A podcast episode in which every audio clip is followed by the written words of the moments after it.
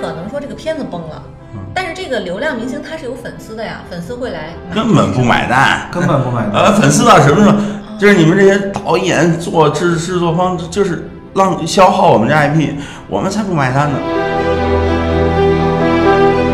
因为我们其实之前整个这个团队，我们其实做做众筹业务嘛，我们当时走，其实，在股权众筹要不要做，区块链要不要做这件事情上，其实我们内部团队有很大的分歧的，但是我们最后就忍住了没做。二零一一年，中国才有第一家众筹平台，而且是完全 copy 了 Kickstarter。嗯我记得那时候胜利，我们还在华兴共事啊，就是我们每天都在看各种各样的众筹项目，基本三五天一个，就是万物皆可筹。嗯，那现在这个市场好像就就归于平静了，就是能找到的玩家也很少了。嗨，各位听众朋友们，大家好，欢迎收听本期的创业内幕，我是主持人丽丽。这是一档由 GGV 纪元资本发起的访谈节目，旨在为中国的听众提供更具专业视角的创业话题沙龙。我们深信，听故事是人类的古老本能，也将在每一期节目中尽可能的帮助嘉宾讲出他们最精彩的故事，讲出他们的创业内幕。本期我们请到的嘉宾是文创众筹平台新三板挂牌公司摩天网的创始人 CEO 黄胜利。另一位嘉宾呢是中国高端衍生品公司莫纳的营销总监王一勉。嗯，大家好。对，可以请双方先就自我介绍一下吧。呃呃，大家好，我是那个摩点的创始人。呃，摩点就是一个在文创类的众筹平台。嗯，大家好，我是王一勉，我是莫纳工作室的策划总监。呃，莫纳工作室呢是成立于一零年，然后它是一个从事于这个高端这种模型手办研发的这么一个公司。然后在一五年、一六年的时候，他开始呃开始开辟了一个艺术家平台，叫莫纳莫匠，然后致力于与全世界优秀的这些艺术家共同开发这个艺术衍生品。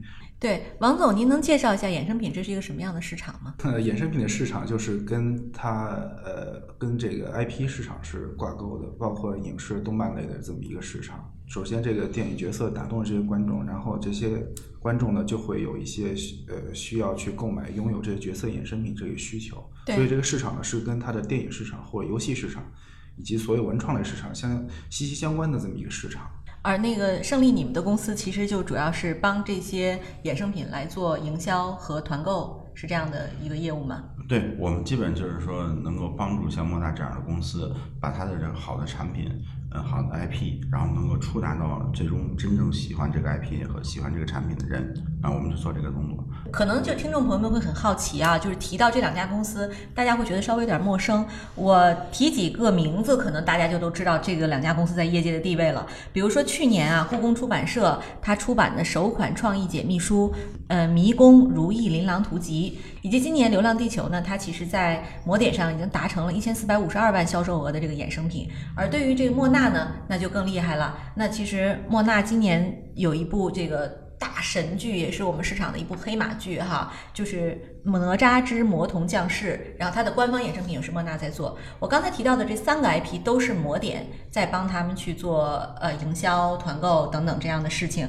胜利，我就想知道，就是其实文创众筹是一个跟 IP 强相关的业务，魔点是如何吸引这些 IP 合作方和你来做合作呢？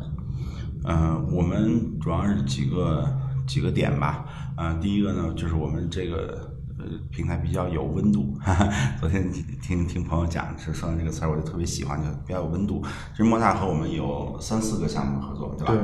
我们当年一四年刚刚成立的时候，莫大跟我们一起合作，但是我们还是一个小不拉子，什么 nobody 嘛，什么什么人都不知道。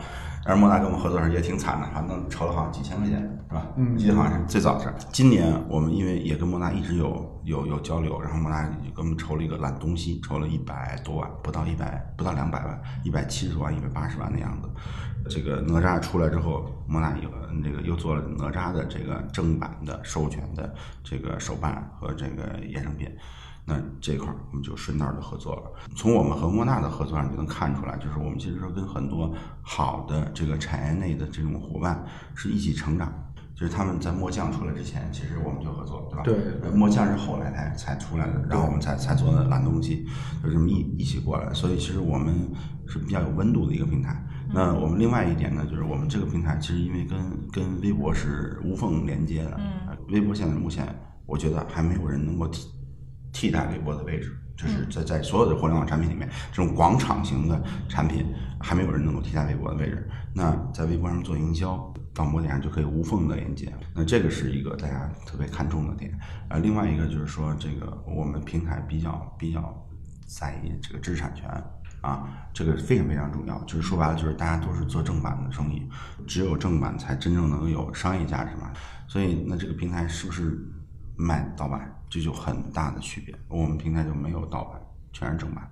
我听下来，其实对于魔点来讲，最大的优势就是我和我们的合作伙伴其实是彼此尊重的。同时呢，嗯我们其实在，呃像新浪微博这样的平台上也有很大的营销优势哈。对对，胜利你怎么做到呢？因为其实微博现在的流量很难集中化和它相当分散了，基本上就是我看微博其实也都是在什么明星八卦呀，什么这些这些事情上。就是你们的在微博上有什么样的布局，能让让你有这样的营销能力呢？嗯，微博有几个东西啊。首先就是大家可能低估了微博的战斗力啊，就是说，就是如果说 B 站很牛逼，对吧？B 站很很强大，那微博其实跟 B 站是绝对有一拼的。就是二次元人群，就是这个人群两家的流量是差不多的。这个这个王总能够能知道，年轻人在微博上非常活跃。年轻人就是就我们这样就属于老人了，但但是年轻人在微博上非常活跃，所以他在微博上的流量其实非常非常大的。另外一点呢，就是说我们其实为了触达到这些年轻人，我们其实是经营着十几个百万级粉丝以上的金微号，就是说这是我前端的一个流量的一个触达的一个。嗯，我们现在有累计加在一起接近五千万粉丝的一个一个一个一个自媒体矩阵。嗯那，这个其实是对我们真正跟跟这些合作伙伴加持或者说赋能，呃，最最厉害的地方。衍生品，包括文创众筹，都是一个相当相当小的行业。就是我不知道二位，呃，为什么当时，特别是对胜利吧，就你为什么从投行做得好好的，为什么跑去做这样一个小众的生意？你是看到了哪些机会点呢？哎，嘿，这个事儿，这真是这样，就是说，呃，我我在做华兴的时候，那有一个傻了吧唧的情怀，就是这个，嗯确实确实，华兴当时我们有很多伙，我就我当时在华兴的时候，华兴资本的时候，当时有很多这种项目，就是我 B 轮、C 轮、D 轮一起走过来的，是跟着企业家一起成长的，这个东西，这个感觉特别好。嗯这感觉特别好，所以这就是傻了吧唧的情怀，就是说，当时我觉得这种年轻的创业者，他们其实需要这种有这么一个东西，有这么一个平台，能够支撑他们，能让他们曝光，能让他们能够快速的成长啊。那这个其实，呃，就像我们跟莫大的合作，其实就是一步一步的一起走上来嘛，从几千块到一百多万。到一千多万，对吧？咱们就一起一对，起走过来这个哪吒还是很厉害。我看了一下，你们其实一周多的时间，嗯就是突破了一千万？对我们还有还有伙伴从十万干到呃一百多万，干到两千多万，也就这么一起走过来的。就就就是我们我我对这个感觉，我觉得还是蛮好的。那个，哎，我我就刚才其实那个看莫娜的介绍的时候，我就王总一直提一句说你们是高端衍生品啊。就我对这个高端衍生品和一般衍生品没什么概念，你能给大家介绍一下吗？嗯，其实呃，高端高端这个词儿主要是给外人看的。其实呃，高端 高端如果如果理解的话，其实是属于这个品质比较高的这个衍生品。其实衍生品呢，大可能大家对于衍生品就是觉得就是。呃，我一个贴着那个卡通形象的杯子，那叫衍生品；或者一个卡通形象手办，那叫衍生品。其实这里头有很多这种细分的品类，比如说刚贴着卡通形象的杯子，那叫新周边。然后呢，呃，卡通形象手办呢，就是叫玩具品类的东西。然后我们这块呢，是就是专注于做这个 IP 的这个玩具品类的衍生品这一块其实其实这次哪吒的这个这个项目，我们其实有三个合作伙伴。然后第一个合作伙伴是歪瓜啊，那这公司名字很很有意思，但是他当时他就是典型的轻周边，轻周边抱就是枕呃对抱枕啊，什么什么什么钥匙扣啊，什么什么纸胶带啊这种东西，就特别特别简单的东西，但是这个东西呢就很容易做，但是它好处是说它因为容易做，所以它上线快，马上就是两天、三天。高端衍生品就是我要把这个衍生品的精髓，把这个 IP 的精髓嗯拿出来，那这个就是就是难的。这个手办这个东西，对于我们的要求来说呢，就是你必可就等于说是把你在荧幕中看到形象，直接拿到现实中，这个摆在你面前，就是一个这么一个好像在现实中存在的这么一个嗯，东西。就是要求非常百家秀，吧？对对对嗯。要求非常高，就一眼看过去，这就是一定是正正版的。哎对正版的盗盗版的货，就是其实这好多朋友之前在这个衍生品的事儿上问我说关于衍盗版衍生品的事儿，我说你看看人家莫纳做的正版和那盗版能比吗？那那完全俩东西，对嗯对，像我听下来，这个高端衍生品啊，它的供应链周期其实是挺长的，从设计到到到生产。是那这个大概最长的周期能到多久？呃，不是说最长的，我就说常规周期。常规周期的话，可能就是，呃，到前期生产可能一到三个月不等，就是前期设计啊，一到三个月不等，然后到进入后期的这种生产的话，可能就是半年。所以我们这次在那个模点上众筹的这个发货时间也到已经到明年了吧？明哦，我天哪！啊，那粉丝真的是真爱啊！对对对，哎，那这个会不会是一个问题呢？就是呃，是个问题，但是呢，就这种周期这么长的，就是你越是复杂的这种像手办类的衍生品，它的生产周期就越长。很多的基本上全世界的玩具品牌做这种品类的玩具品牌都无法做到同期产品上市，嗯没没有很少，都是手除非你是很很早之前就开始布局，你就看好这个项目，然后就找这个玩具品牌在前期研发这些东西，它可能做到。能够同时上市，但是越越是精致、越是高端产品，越难做到同步上市。对，国内在这个生产高端衍生品这个领域，有多少工厂是符合你们要求的？嗯，几乎很少。所以产能也是有限的，对？对，就是说，呃，所有符合我们要求的工厂，其实本质上是不存在的，都是我们需要跟工厂不断的进行沟通，让他们达到我们的要求。比如说我们去环球影城啊，或者去迪士尼啊，你看它的那个就是它的那个各种各样的商店里，它是非常完整的在提供一套产品，从你的生活用品到你说轻周边，到手办，然后到一些更高级的玩具，它全部都有。那其实这些产能其实都是在占据中国咱们现有的这些工厂的产能，嗯你怎么跟这些大 IP 去 PK 呢？中国的玩具厂一般集中在东莞那一边嘛，其实有有很多大大小小不一的玩具厂。它有的像你说的环球或者迪士尼，它可能有专业的这种代工厂在不断的给它输送产品。那有很多其他的这种中小型的这种玩具厂呢，它没有可能不是那种呃迪士尼自建的呀，或者很多大玩具品牌自建厂，它会愿意接一些其他这种呃研发团队的产品来去做这个事情。我之前跟胜利讨论的时候，他跟我描述过，就这个这个衍生品这个市场其品控的难度啊，因为其实大家很多东西都是要手绘的嘛。他说就是其实我我这个工人会和那个工人会，它其实产品就完全不一样了。对你你们怎么做这种质检和品控，确保这么贵的这个衍生品它是值得票价的？呃，就比如说我们在做之前做很多手办的时候，我们会呃派到自自己公司的负责涂装总监、艺术总监去亲自下场去盯这些呃工人做的这些产品，就达到我们这个原型产品的这种水准，让他们做不好就重做，就这样一个简单的事情。嗯，你做不到就是就是不给钱呗，就这样。听起来好复杂呀，是吧？呃，其实它的它的成本就主要是在公共成本上面。其实其实其实你说事儿麻烦吗？呃，这复杂吗？倒不复杂，就是就是操心。对简单说就是操心，就是对真的一一点点盯对出来，。因为包括像哪吒这样的产品，如果我们要下场的话，我们会把我们涂装好的原型产品，就是现在在模点公布的一步步公布的这些原型产品，去给玩具厂去做价格的评估，去做价价格评估等于意识就告诉玩具厂，就是你评估的东西水准价格就是应该是好完全按照我们这个样品这个水准出来的产品，它是在价格上一个评估，评估它玩具厂会觉得啊，可能如果我达到你这样的水准的话，我可能要报一个高价或者怎么样价，就完全是玩具厂自己评估。但是你实际要做的话，等于说你就是。呃，一个承诺，那你要就必须要达到我们要求才行，达不到的话就必须要重做，就这样。这个我就是在问胜利一个问题，其实跟这个也相关啊。就我发现模点上，其实众筹的比较成功的项目都是已经有这个成熟 IP 的。流浪地球我们不说啊，哈利波特或者故宫，它是已经有成熟 IP 的。嗯像流浪地球和哪吒都是它上映之后，我才能预测到它会火。嗯，那你你是怎么？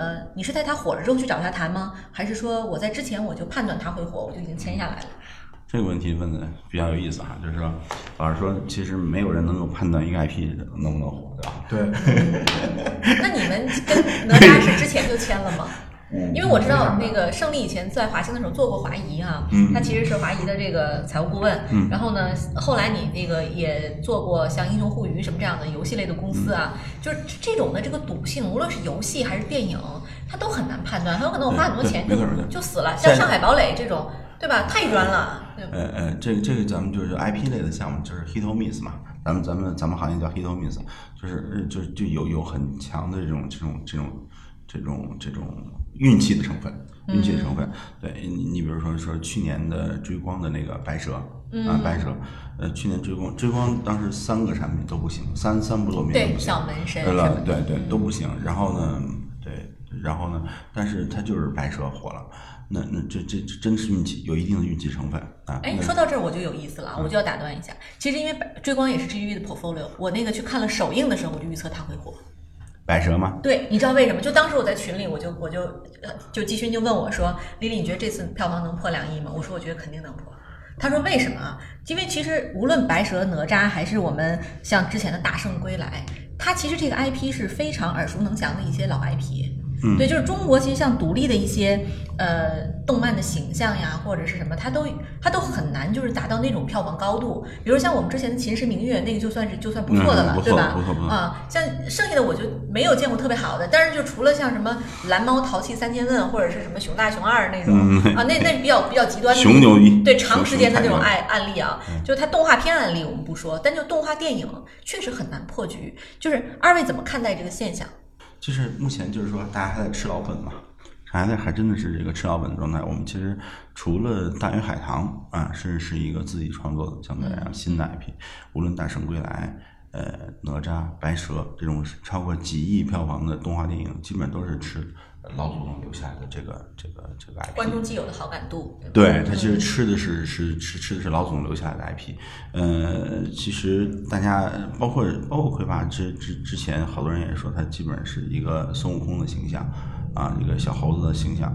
嗯，呃这这个这个没没什么更好的办法，就是说这确实是碰到这个问题。呃，你像追光，追光非常非常明显，四部剧只有一部真正的走了这个白蛇，走了这传统 IP 就火了。前三部都是中国文化，那有可能前三部都是因为王威是编剧。啊，不光，但是但前三部都是中国文化，其实这都是中国文化。比如小呃这个小门神，这个猫与桃花源，基本上这都是中国文化，就是火不了。啊，最后你你就冠上白蛇，咣一下就火了。嗯啊，对它有它有它它一定的道理。就是中国目前在我们自己的文化自信和在这个用户就是观众的文化自信这个角度上讲啊，还是说从作者哎，在作者这这个角度上讲，其实还是迎合这一点，会会更容易成功。对呃，其实最最近大家也其实聊这事儿，就是说哪吒这事情。哪吒这个事情其实有个很大的一个尴尬，老实说，就是哪吒火了之后，所有的哪吒都火了。只要是哪吒，这市场上卖的，只要是哪吒，都都好卖。那这有问题啊，那就是说这个 IP 方费了好大的劲，对吧？五年磨了这么一个 I IP，磨了这么一个作品出来，四十亿的票房，看上去不错。那我真要做衍生品的时候，就会发现这个 IP 本身是老祖宗留下来的，谁都可以用的 IP。那我怎么排它？怎么去做差异化？所以这个其实是，凡是这种这种，就它就有这个这个困惑。那没有办法，早期起步的阶段就是这个。我们其实挺期待深海这样的，对吧？他们自己新做的一个 IP 啊，深海就是一个机甲类的一个 IP。它一旦成功了，那就说明真的真正的中国的这个动画电影的 IP 能够站起来了。这是不是意味着中国人在整个动画电影产业上还是落后的？比如说，我们从形象的绘制，然后到编剧都不够好呢？呃，其实剧上我们觉得已经很牛逼了啊，很很强大。因为剧上，你比如说像《魔道祖师》的那个那动画电影，那个不是动画电影，真的那剧，呃，番剧，哇，那就那个好厉害，对非常非常好。嗯我跟你说，拿全世界水平，这二 D 的绝对是对。豆瓣上它是去年的 Top Ten 的这个影视项目，绝对牛，绝对牛，非常非常好。我夫人是这个美院出来的嘛，就是我们我们我们在在家看这个片子的时候，我夫人说，嗯，真真高级，就是高级，你要用这个词儿。我们这个作品其实在全世界范围拿出去都是有竞争力的。就是说我们剧已经做得很强大了，电影现在还差一还差这一块儿。电影有一个嗯怎么说，就是还是还是我们的 IP 可能站不住这个感觉。你看最近我们也有一些电影，其实也是很强大的 IP，你比如像。某某，嗯，我也不说名字了，非常好的 IP，然后剧也很好，嗯，电影做的啪啪的，真没用心，就是没用心做，简单说是吧？是吧？就是没用心。那其实你看类似情况很多啊。如果说我们抛开动画这个领域去谈，像当年在剧集里边的那个大 IP，像《三生三世》，啊对吧？对那电影也是电影也是一一团渣对吧？还有《微微一笑很倾城》，嗯，对吧？那个什么《何以笙箫默》，都是类似的这种困境。剧基本就就是它它很多时候就是消耗 IP 的。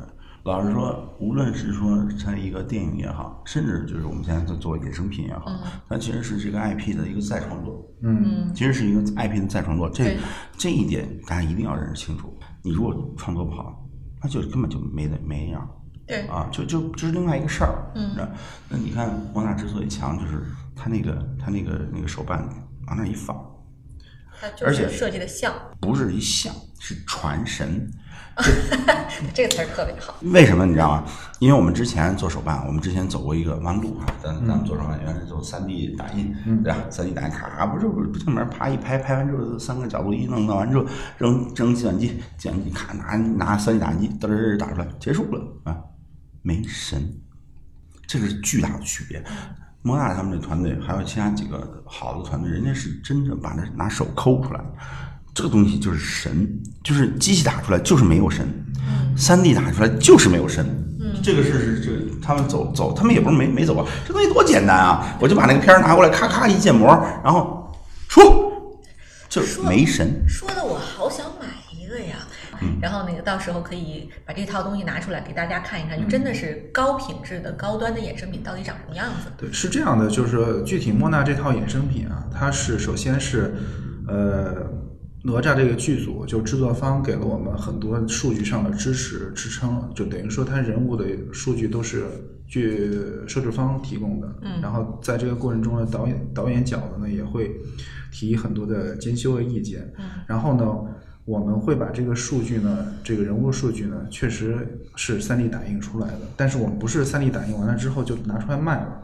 在 3D 打印之后，就是像黄总说的，它是一个很粗糙的原型，我们需要人用人手工去把它这个原型不断的进行细化修改，修改成一个呃具备这种一定品质、高品质的手办，然后再加再去由涂装师亲自把这个颜色给涂上上去，这才是一个完整的这一个原型产品。嗯这，样好清晰的过程哈。嗨，各位小伙伴，告诉你一件很重要的事情：创业内幕的听众群已经开通喽。在这里，你可以和我们直接沟通，也可以第一时间了解到 GGV 纪元资本线下活动的动态，近距离聆听投资人的独特见解，并且结交其他互联网圈子的小伙伴呢。入群，你只需要添加微信公众号 CYNMXZS，我再重复一遍，CYNMXZS。也就是创业内幕小助手的拼音首字母，并在好友请求中标注“创业内幕”。接下来，小助手会帮助你完成入群操作。我们期待你的加入。就我们说回来的话，衍生品其实是动漫成本回收的一个重要一环，嗯我理解是这样啊。那么，集营销、团购、预售三位一体的这个众筹模式，它是否能解国漫目前的这种商业化燃眉之急？我不知道胜利怎么看这个现象。啊，这事儿其实呃聊的比较多了，就是这个事儿，这一直是一个这个矛和盾的关系啊。比如说，你像莫纳和这个彩条屋还好有一个股权关系，要不是这样的话，其实莫纳是不敢轻易接死这个哪吒这个 IP 的。就是在呃片子真正票房立起来之前，啊、就是片子的这个这个观观影人数达到一定高度之前，是没有人敢轻易去去签这个 IP 授权的衍生品授权。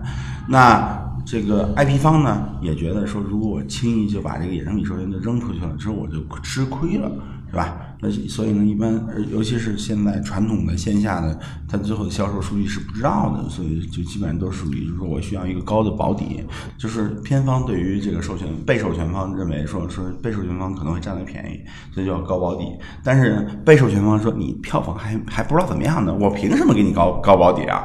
我咣叽一把一把钱扔过来，你那票房啪啪的，对吧？就跟咱们刚刚说那个片子，对吧？啪啪的，我们不好意思说人家名字，我们兄弟扔五十万进去，然后就就就没了嘛。这个衍生品也不愿意赌，IP 方也不愿意赌，那大家都都不想赌的时候，这个业务怎么做？哎，对，这有意思啊。比如说像我们刚才说到那个片子，其实大家都知道今年崩的一掉一部啊，嗯，他可能说这个片子崩了，但是这个流量明星他是有粉丝的呀，粉丝会来根本不买单，根本不买单。呃，粉丝到什么时候？就是你们这些导演、做制制作方，就是浪消耗我们这 IP，我们才不买单呢。你你你做的好，我去买单；你做的不好，我是消耗我们的 IP，我们才不管。他们他们粉丝也不傻，粉丝说我不是玩命什么都挺，你这么消耗我这 IP，我当然不挺你了。说白了，我挺人这不是傻吗？啊，就是说证明我自己智商比别人低，我我要挺着说这个确实好。然后我挺完他，然后证明我智商比其他人高，因为当年我就是真爱粉，那我当然愿意挺。你都是能能拍这么个玩意儿，你让我怎么挺你？其实你看哪吒，哪吒我们我我见过，我见过啊刷八遍的，刷八遍的，那这就是你说他脑残了，他其实咱们自己看有点儿那这个啊时间比较充分人家人有时人暑假嘛，对，但是人家人家东西好，我去刷，然后就那证明我自己我还是有智商、有品位的。那我那玩意儿我怎么刷呢？我对刷刷刷刷刷所以说不下去粉，粉丝对衍生品的这种知识程度，并不代表了这个这个衍生品一定好卖，哪怕是它爱豆的样子。嗯，对，没用。对，然后东西一定要好。然后第二个就是说，我们从众筹这个模式呢，其实它它有一个它是个预售的模式。预售的模式可以在用户最关心这个 IP 的时候，先把这个购买力圈住，然后我再去生产。因为生产确实是个过程，我不可能在片之之前就已经，因为我刚才已经说过了，我不知道这票房好不好。而中国的电影票房，别说我们了，片方自己都不知道票房好不好，对对吧？他都他，你像彩头内部的哎 KPI 是二十亿，干到四十亿，现在快五十亿了，四十五亿了，嗯，对吧？那这个事儿、嗯谁也不知道，但是谁能敢说说我跟他一起去赌，对吧？嗯历史上这些兄弟们死的太多公司了，你看当年那谁赌那个变形金刚，不是也也也就下了嘛，对吧？对，但是就是说我不敢去赌，那我就不敢去付 M 基金，我就不可能再提前生产、提前去准备，所以我基本就是，哎，这个片子立起来之后，我开始准备，我去跟他签谈这衍生品授权。嗯，那这个时候就变成说，那我没有没有商品啊，我只能预售，众筹就比较合适啊，对就就就预售模式。然后另外一方面呢，就是众筹本身是预售、团购加营销三位一体的。除了把它这购买力去传出之外，我还做了一波营销。其实帮助片方也是做一些宣传，对我们其实做了很多的这种工作，这是营销。然后团购就是类似拼多多这种，就是大家一块儿，你你买的越多，我们大家有些解锁档，就大家福利越多。对，去年的故宫，去年的故宫如呃《迷宫如意琳琅图集》那个故宫那个书，中间那个双侧版的那个那个书签儿，那个书签儿比一本书还贵，一百六十八块钱，嗯就在闲鱼上买。你看闲鱼上，它很多卖那个奢侈品的一些都不叫周边，一些赠品。比如说你到香水专柜哎，香水专柜，你可能买一套香水，正好赶上圣诞节，嗯会送你一套贴纸贴纸啊都不是试用装，就那个贴纸居然在闲鱼上能卖二十块钱。闲鱼上还能卖，就是像什么，就是你买那个奢侈品，它通常包起来给你的纸袋，上面会有一个会贴一个那个签儿，比如说像香奈儿，它会有个山茶花那个签儿，就那个签儿也能卖二十块钱。我就想跟二位讨论一下哈，就是它的这些用户呢，就是对这个品牌有相当高的忠诚度才会做。从这个意义上来讲，其实衍生品的用户也是这样的。对吧？就他对这个 IP 要有要有很强的忠诚度，像对品牌一样。那这些人我怎么了解他的喜好？因为其实二位我知道胜利是七零后啊，王总您是80八零后，对。但其实我们的人群，我们的服务的人90后是九零后、零零后嗯，你怎么了解他会他会喜欢什么东西呢？哎，这是个老大难的问题，对，这 你对我这个投资人投投资人也经常会 challenge 我，就是这个那时候生意你七零后干这些年轻人的事儿，对吧？嗯我跟他讲就比较简单啊，你看我这个刚结婚没孩子，我其实还是挺年轻的，对吧？人生一旦你结婚有孩子，就是两个咔咔这事儿就老了，真是这样。那呃，另外一方面就是我们合伙人里边、同事里面有很多九零后的同事，对，包括莫娜他们团队有很多很多九零后的同事，这些人就是本身就是一线的啊。那我们也就是积极的向他们学习啊，向他们学习。年轻人呢，他可能有自己的想法，但这个事儿其实我们就不多想，就是他们自己有想法，那就让他自己去做。碰壁之后，我告诉他这事可能不能行啊，对，因为我们其实之前整个这个团队，我们其实做做众筹业务嘛，我们当时走，其实，在股权众筹要不要做，区块链要不要做这件事上，其实我们内部团队有很大的分歧的啊，但是我们最后就忍住了没做。因为我我们干金融，就是我还是年纪大，年纪大年纪大好啊，就是就是五年很多事情是今天干，五年以后才知道对错，但是五年以后就知道是一定是错的，我今天就不能干。现在就很明显，就干互联网金融的，就干股权类众筹的，就干这个区块链的兄弟们，就是很很惨。嗯，现在就是就现在公安打击这个这个状态，就像当年打打传销一样。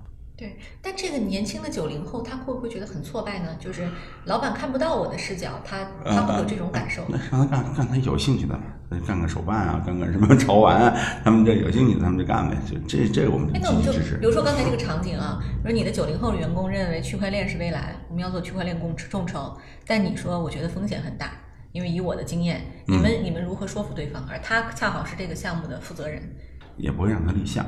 他有这个这个这个非法集资的一个很明显的一个风险，那这个时候我就我就跟他讲呗，虽然你看某某某某某对吧，然后跟巴菲特吃饭对吧，然后牛的不行不行了对吧，不是最后还是写道歉信了，就是无非走的慢一点，但是这件事情其实在我们公司的价值观里面其实还是挺明确的，就风控大于啊对对对对，我们其实还是要走得远，那我们就是为为了在什么在一起，就是为了走得远一点嘛。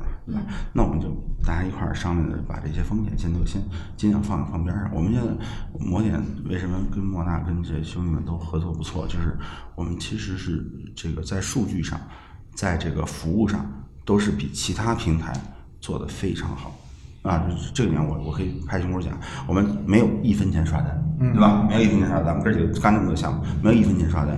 我们其他平台那都是全是刷的啊，一百万交易额刷，通就上去一百万交易额。我们这一千万交易额一分钱没有。我跟你说，我见了好多兄弟，他们说：“我操你你，抱歉，这个 你一个做电商的电商的平台，就就能做真实数据不刷单这件事，其实已经很情怀了。今天我刷刷可能刷两倍，明天我就只能刷四倍。嗯，那因为我这个基础是虚的，但是拿投资人的钱，你还得再再增长，你就得往四倍刷。我最近有一个某某某某公司拿了一亿多美元，数据简直假的，就是。对吧？你知道这公司对吧？数据假的已经十几倍、几十倍的数据全是假数据。但我们不得不说，它确实是把一批投资人影响了。你怎么看待这个现象？不是，投资人跟他们其实是沆瀣一气的，就是投资人是希望坏基金找坏项目。呃，对，他是其实他其实是接力棒的嘛，他也希望就是我这个冲进去数据好，然后然后下一个投资人接棒嘛，然后再下一个投资人接棒再。只要结结过 IPO，你前面所有的事情都都无所谓，都不在乎，刷刷刷去了，对吧？嗯。但是这个事情接不过去。现在的市场，资本它的本质。对，现在资本市场已经到一个回归了，就是没有以前那么泡沫的情况下，那接不过去呢。现在太多项目接不过去了。嗯。那最后就回归上市，二二十二级市场一上市，立刻这个谁罗永很清楚，对吧？你你说我们前两天有一个公司，一个基金机构。冲上去买了一个著名公司的股票，IPO 的时候，嗯，六个月以后，整个团队被干掉了，因为那股价跌了一半。还是要回到回到业务的本质，还是要回到生意的本质，就是大家就没有必要作假。老实说，你以后怎么办呢？对，以后怎么办呢？哎，那就这就咱们说到诚信啊，就是这其实是肯定是就是我们看起来是摩点和莫纳都是比较优秀的品质。那我再说另一个角度的问题，比如说我们诚信也没有错，业务也没有错，我纯粹选错项目了，这种经历有吗？比如说在我们这儿众筹失败的，或者说莫纳这边我没有赚到钱的，有这种经历吗？摩点有一个好，摩点有一个好处是说它是预售，就是说，而我设一个目标，这目标达不到。我就不做啊，那个就不做了，退钱，然后就省也省了这个风险。哎，就说到众筹这个话题，其实我们不得不讲到，就是复盘将近七八年前啊，其实二零一一年中国才有第一家众筹平台，而且是完全 copy 了 Kickstarter。嗯，我记得那时候胜利我们还在华兴共事啊，就是我们每天都在看各种各样的众筹项目，基本三五天一个，就是万物皆可筹。嗯，那现在这个市场好像就就归于平静了，就是能找到的玩家也很少了。嗯，这里面有几个就是说。嗯，这个第一呢，就是说众筹平台就是 Kickstarter 模型本身有一定的偶然性，嗯，但在美国是因为它的亚马逊不像中国的淘宝这么强大，嗯，而中国强大实在太强大了，所以其实他们当时做众筹的时候呢，就是 Kickstarter 就是能够能行，比如说它费率是只有百分之五，对吧？这个费率非常非常低啊，那。Kickstarter 可是帮这些公司做了很多的营销的动作，因为里面都是这种高付费意愿、高愿意尝鲜的这些用户，对吧？即刻优先。对对，在在那个在那平台里面，那这个时候，那那这些这些这些项目在里面，其实某种程度上应该付一个高额的这平台的佣金，才能够抵平台的运营成本。嗯，这才是一个正，就是说一个合理的生意，对吧？你像小米，现在小米就是百分之十到百分之二十。它就是它就是这么着一个，就这个这个抽佣比比例，因为它的用户，我认为我用户足够高质量，那你来我这儿，你就是消耗我用户的，那那你就要给我给我这个这个这个这个比例。但是但是 K 三就是只有百分之五，所以当时所有的人模仿它都是用一个低佣金的方法来模仿它，甚至像现在仍然有些大平台做的众筹频道是零佣金的，那你没有佣金，那这个生意就不可持续，不可持续自然就小，这是一个。第二呢？这个众筹本身就有一定的风险啊，这风险主要是在交付风险。为什么我老拉着莫大说，你们一定要两万多件一定给我生产出来，不能出问题，这是问题。就是因为交付一旦形成问题之后，那我马上就就得流失了。所以这个这个以前的平台只死，就交付是问题。佣金是两个大问题，直接把他们赶死，所以一大批玩家都死掉了，是吗？对，就是这个原因。哎，胜利，那我我知道，像京东啊、小米都在做众筹啊，尽管他们做的不是我们的类目，嗯，但其实，嗯，就他们现在是个什么现状？就他们会成为我们的对手吗？京东就不说了，也也没什么好说的，反正就是，对。然后小米其实是做的蛮好的，小米做的不错。雷老板雷布斯的这个什么电商情怀。他们做的是不错的啊，这个我们承认是不错的，但是他们跟我们是两个领域，他们是三 C 为主啊，消费品为主，我们是文创为主，这是完全两个生意。文创对于 IP，对于这些东西的创新，对于内容的理解，这个跟三 C 是完全完全两个路径。对，三 C 讲的是什么？高性能、低价格、众筹。没问题，一定火，对吧？嗯，咱们是咱文创，什么时候见过说我们做一文创产品打折出来卖就好？对，没那事儿，东西一定做得好，打折也没用。对，因为其实现在我知道，像莫纳做的项目，还有魔点做的项目，基本都是这个合作方他已经授权给我们来做了。那但是我们知道，像小猪佩奇这种，它其实中国有大量的小猪佩奇的东西，你你随便去商场一看，有各种手办玩偶。卖二十块钱，我不认为他是拿到了授权。这种我们怎么去，就是 IP 方怎么去追索这样的侵权行为？对于 IP 方来说，追索它只能是标榜一个态度，发布的这种公告声明，因为没有，其实都是大大小小的这种个人啊或者小作坊在做这个事情，你没有办法去挨家挨户去去去追索这些事情。首先，你没有执法权，你就是有执法权，烟草专卖烟草的，福建的烟假烟都没打掉。没什么好说的，但是有一条就是，这还是要用户，就是这，我觉得几个事第一，正版啊东西做的确实比盗版牛逼，嗯，确实比盗版好。你看那个谁莫纳的产品，我说大家都说盗版，你来看看莫纳正版的货呢，跟盗版的货差太远了。东西好，啊，这是第一。第二，用户确实形成了啊，我买正版不买盗版的这种心理的这个优越感。这个非常非常重要，就是说，你你像现在像像莫娜他们他们那个呃，这个这个这个这个叫茉莉，他们做那个茉莉那个就是泡玛特他们做，他们做茉莉，那就是正版，用户买正版就是有优越感。嗯，我放的，其实我买的东西干嘛使？我不是说悄悄搁家里边搁一角落里边，我其实就是为了放万能桌，放自己这写字台上，对吧？就是就是为了跟这就是大家这其实某人也是有就是优越感。那我怎么可能放一个盗版呢？我怎么可能？放个盗版放那儿。我对这个品牌太爱了，我没法接受。不是，而且盗版其实你做不到这个水平，我只能算正正版。那这个时候你的整个市场就成熟了，你你这个这个这个生意就就就就成熟了。我跟你说，前两天我见了一个那个公司，他们十几年了。做这个周边衍生品，做这个这个这个这个东西，他说：“哎呦，终于我们可以开始挣钱了。现在的挣钱的状态就是用户成熟了，用户只买正版了。对我们终于挣钱了。他们以前拿日本人代理可苦了，根本挣不了钱，挣不着钱。也也可能是因为就是说中国的消费水平已经到一定程度了。对，就是这个消费者，他其实只买正版，不买盗版的时候，他们觉得，哎，我天，我终于挣着钱了，我们终于可以挣钱了。胜利，我多问一句啊，就是因为你现在做的是文创类的这种大品类，嗯那是否意味着以后，比如说独立设计师或者独立的雕刻家，他也可以在上面售卖？